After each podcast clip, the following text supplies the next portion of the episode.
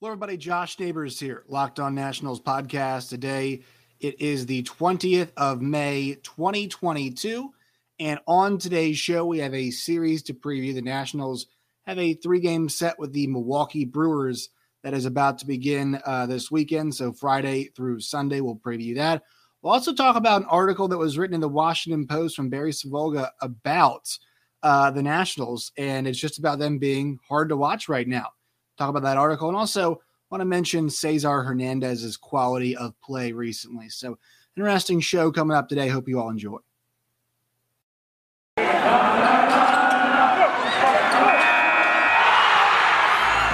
are Locked On Nationals, your daily Washington Nationals podcast, part of the Locked On Podcast Network, your team every day.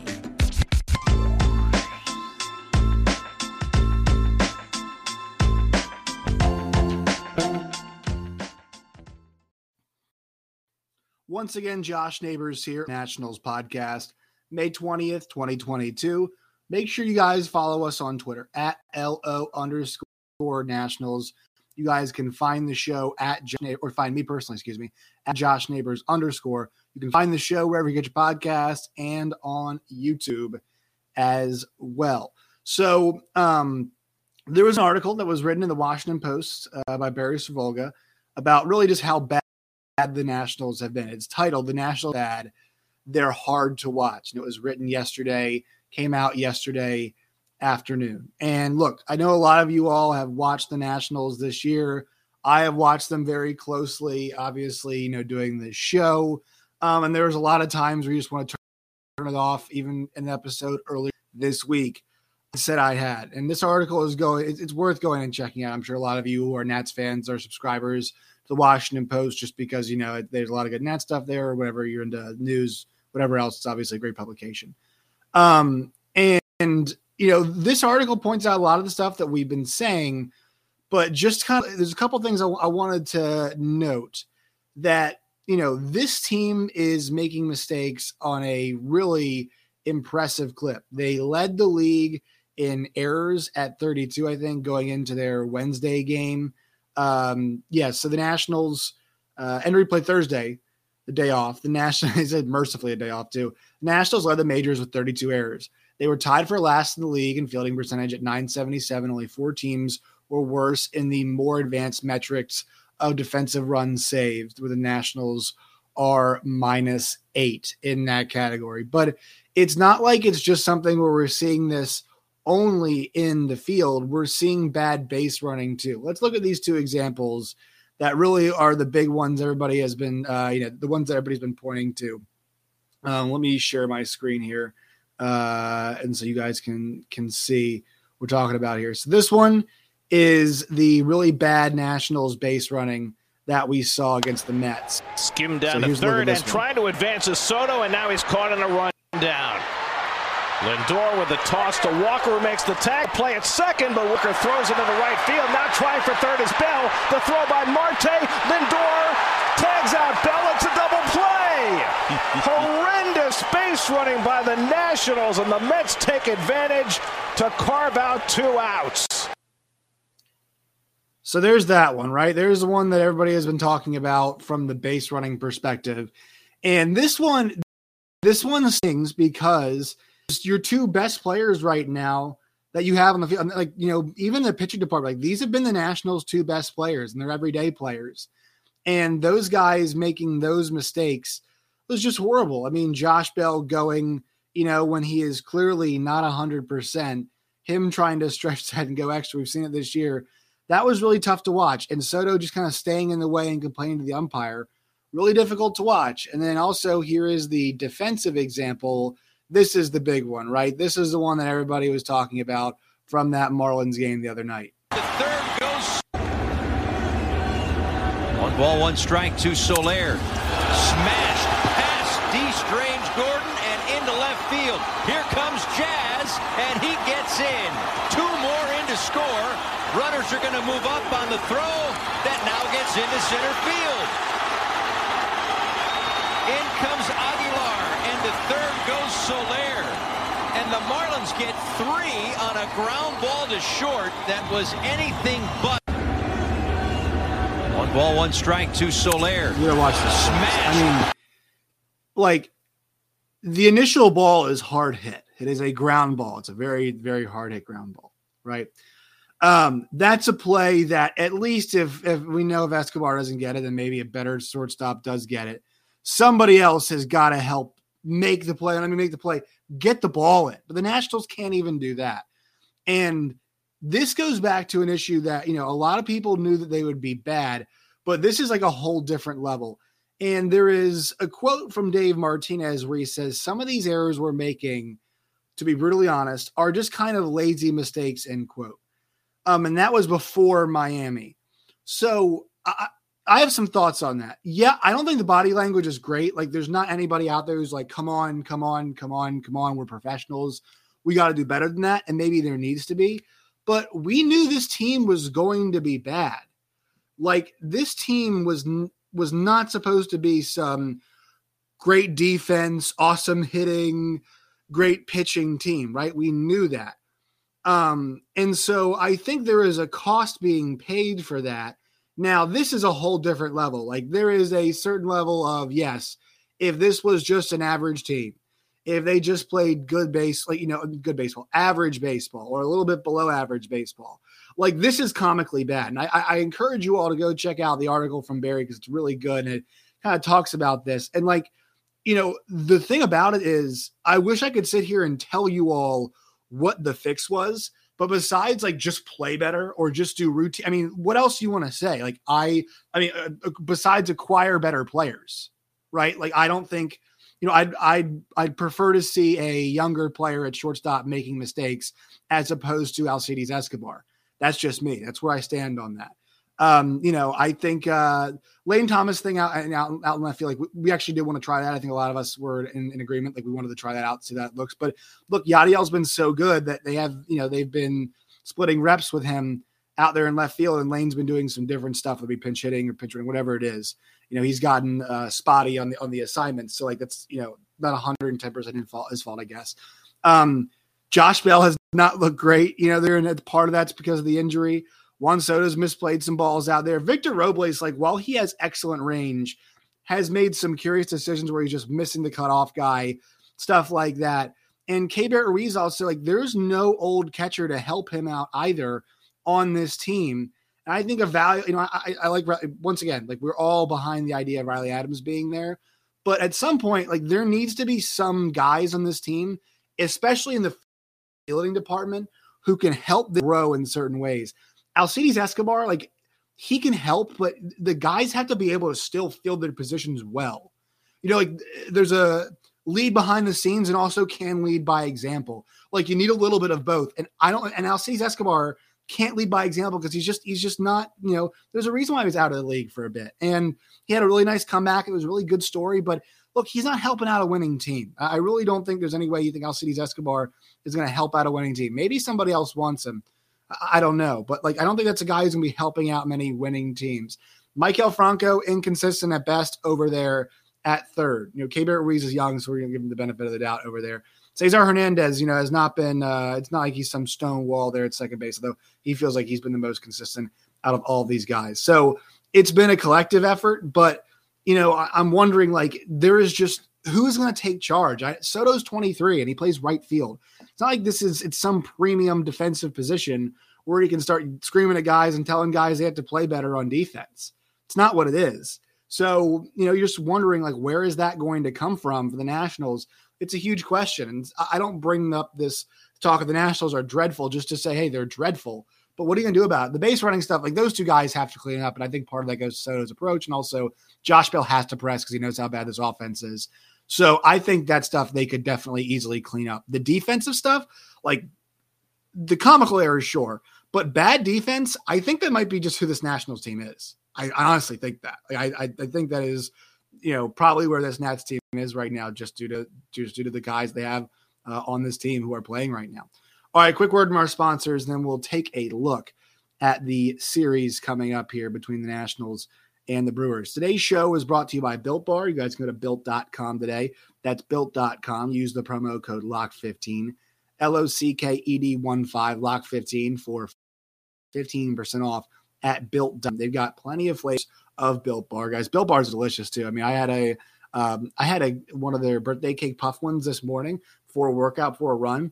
Good to go for it. It's fine. It was good. It was high in protein, not too much sugar in it, uh, and I was fine. You know, it, was, it, it, tastes just as good as a candy bar. It tastes better than every other power bar or uh, Clif Bar, whatever else is out there, and it's good. It's good for you. Once again, find Built Bars wherever you guys and mostly at built.com. Promo code LOCK15, L O C K E D 1 5 LOCK15 for 15% off at built.com today. All right, so the Nationals, as we do before we preview every single series, we check up on where they are in the standings. The Nationals are 13 and 26. It's a 333 winning percentage. They're two and a half games back out of first place. The New York Mets occupy that. They are five and a half games behind the Phillies, who are in second. They are five games behind the Marlins, who are in third. They are uh, games behind the Braves, who are in fourth. The Nationals are 5 15 at home, 8 and 11 on the road. They have a minus 45 run differential. The current streak is they've won one and they're 3 and 7 in their last 10. They're playing the Milwaukee Brewers, who have been strong so far this year 24 and 14, 12 and 5 at home, 12 and 9 away. Seven run differential. The win streak is one. They're five and in their last ten games. This Nationals uh, team, obviously, the one time when you think about the Nationals playing against the Brewers, you think back to the 2019 postseason when the Nationals beat the Brewers four to three at home to win the wild card game. And obviously, the Nationals went on to win the World Series. The rest is history, as they say. So these three, te- these two teams, obviously in much different positions. The Brewers have maintained kind of their perch right now, and the Nationals have not. Your game times for East Coast are 8:10, 7:10, and 2:10. So 8:10 on Friday night, uh, 7:10 on Saturday night, and then Sunday, 210 Eastern time. Nationals will come back home after that, and they have got a uh, seven game homestand where they'll play the Dodgers and the Rockies. So your pitching matchups. Um, first game is going to be Erick Fedde going up against Eric Lauer, I believe is how it's pronounced, uh, who's been really strong this year. Lauer, three and one record with a 2.60 earn on average. Nationals have not gotten a break. They faced a lot of good pitchers uh, recently. And so Lauer had a really strong month, uh, first month of the season in 21.93 ERA. Gotten rocked a little bit in his outing. Uh, five innings, four runs, three homers were given up. And that's a place where you can actually get to Lauer, but he's surrendered seven home runs um, across the six outings that he's had so far this year. So home runs, you know, you can get to him in that category just a little bit. But Lauer pitched for the Padres back in 18 and 19. Just kind of found a home.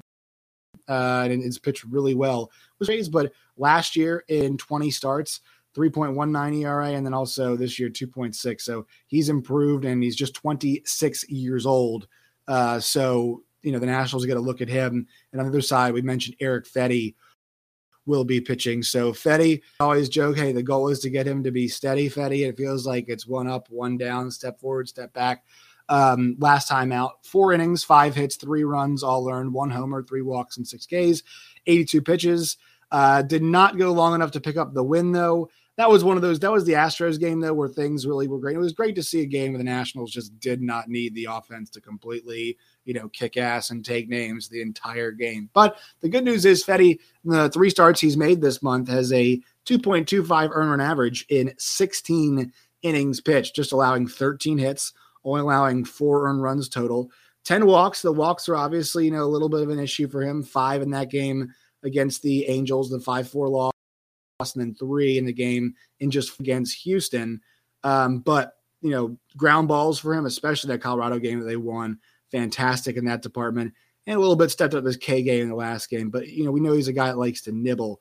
We'll see what he's able to do in this game on the road. But you, you look at the, for Fedde, I mean, look at who he's faced this month Houston, Los Angeles, Colorado, and now he is going to get so you know shout to Erick Fedde like he's not getting any easy assignments with these starts and he's pitched so far uh so good your second game matchup Brandon Woodruff is going to go up against your Corbin Woodruff so far this year not repeating what he did last season. We know he's really strong last year and has been a, you know a really good career so far.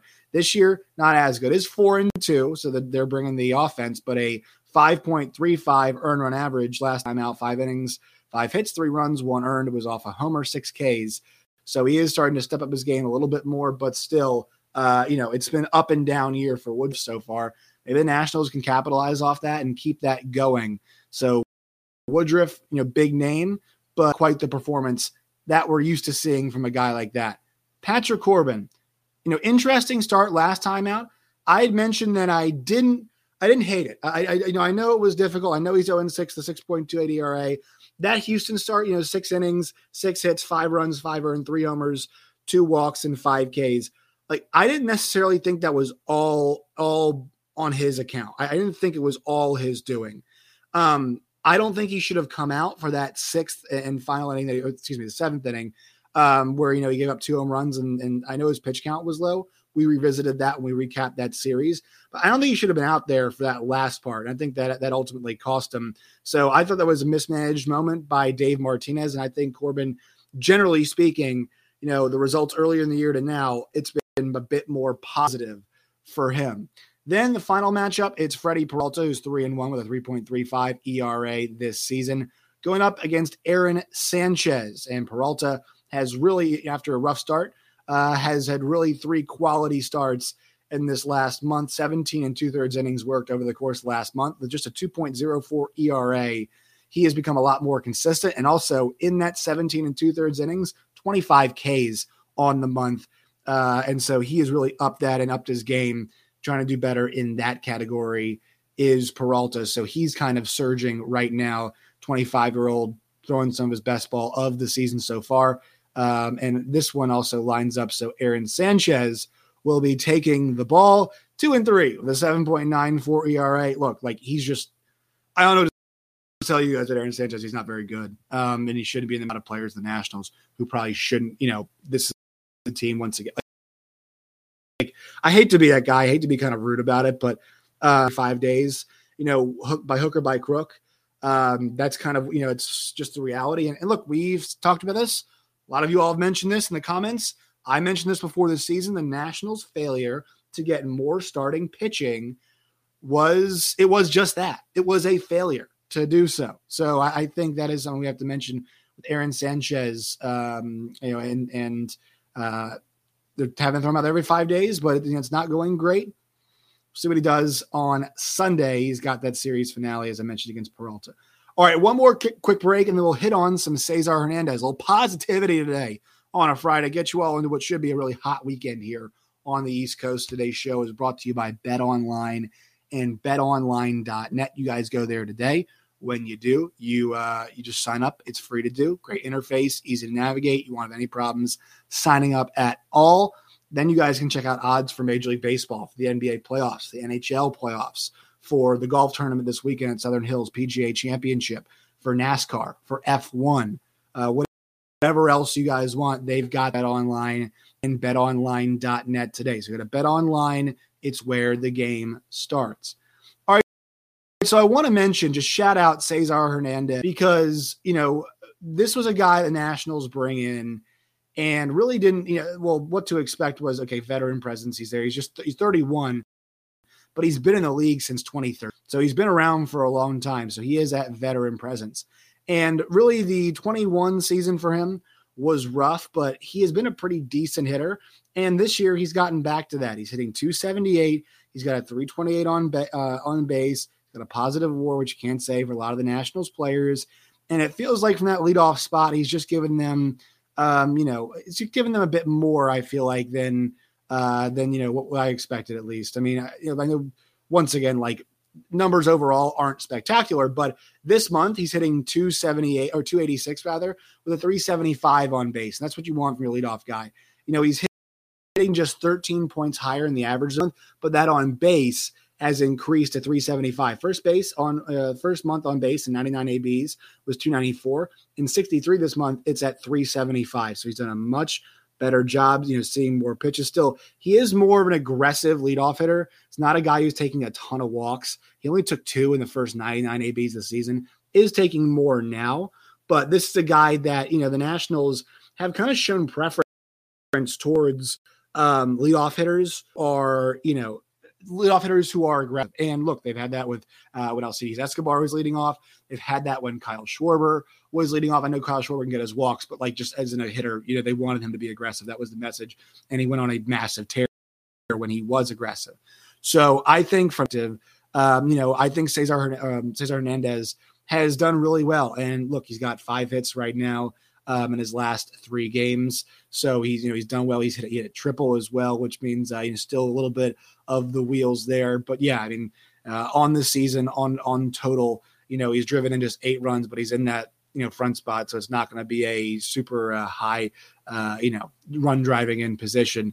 I just think we should shout that out that he's actually been a guy who's been playing well. That's why Matt Weyrich, when he joins us next week, we're going to talk about him and the you know good situation he's put the Nationals in. I think two acquisitions the infield. You know, while their defense might not be Sterling and Gold Glove level, and Maikel Franco and Cesar Hernandez, you do give the Nationals some options. That look, this thing looks a AAA team. If they trade those guys, it's going to be full on AAA team, but you might do it because you might get some decent assets back in return. We'll touch on that on Monday, hopefully, when we talk to Matt Weyrich. Right, that will do it for the show today. Also, Lindsey Crosby coming up this weekend. We're going to talk about actually put together a trade package for Juan Soto. Once again, I'm not trying to get him traded, but with the chatter right now, it's a fun topic. But the Nationals aren't playing very well, so we'll kind of kick that around and see any team put together actually a package that could uh, get Juan Soto on the move. Make sure you guys follow us on Twitter at lo underscore Nationals. You guys can follow us uh, follow me at Josh Neighbors underscore. Find the show over at your podcast and here on YouTube as well. Till next time, my friends, as always, stay safe.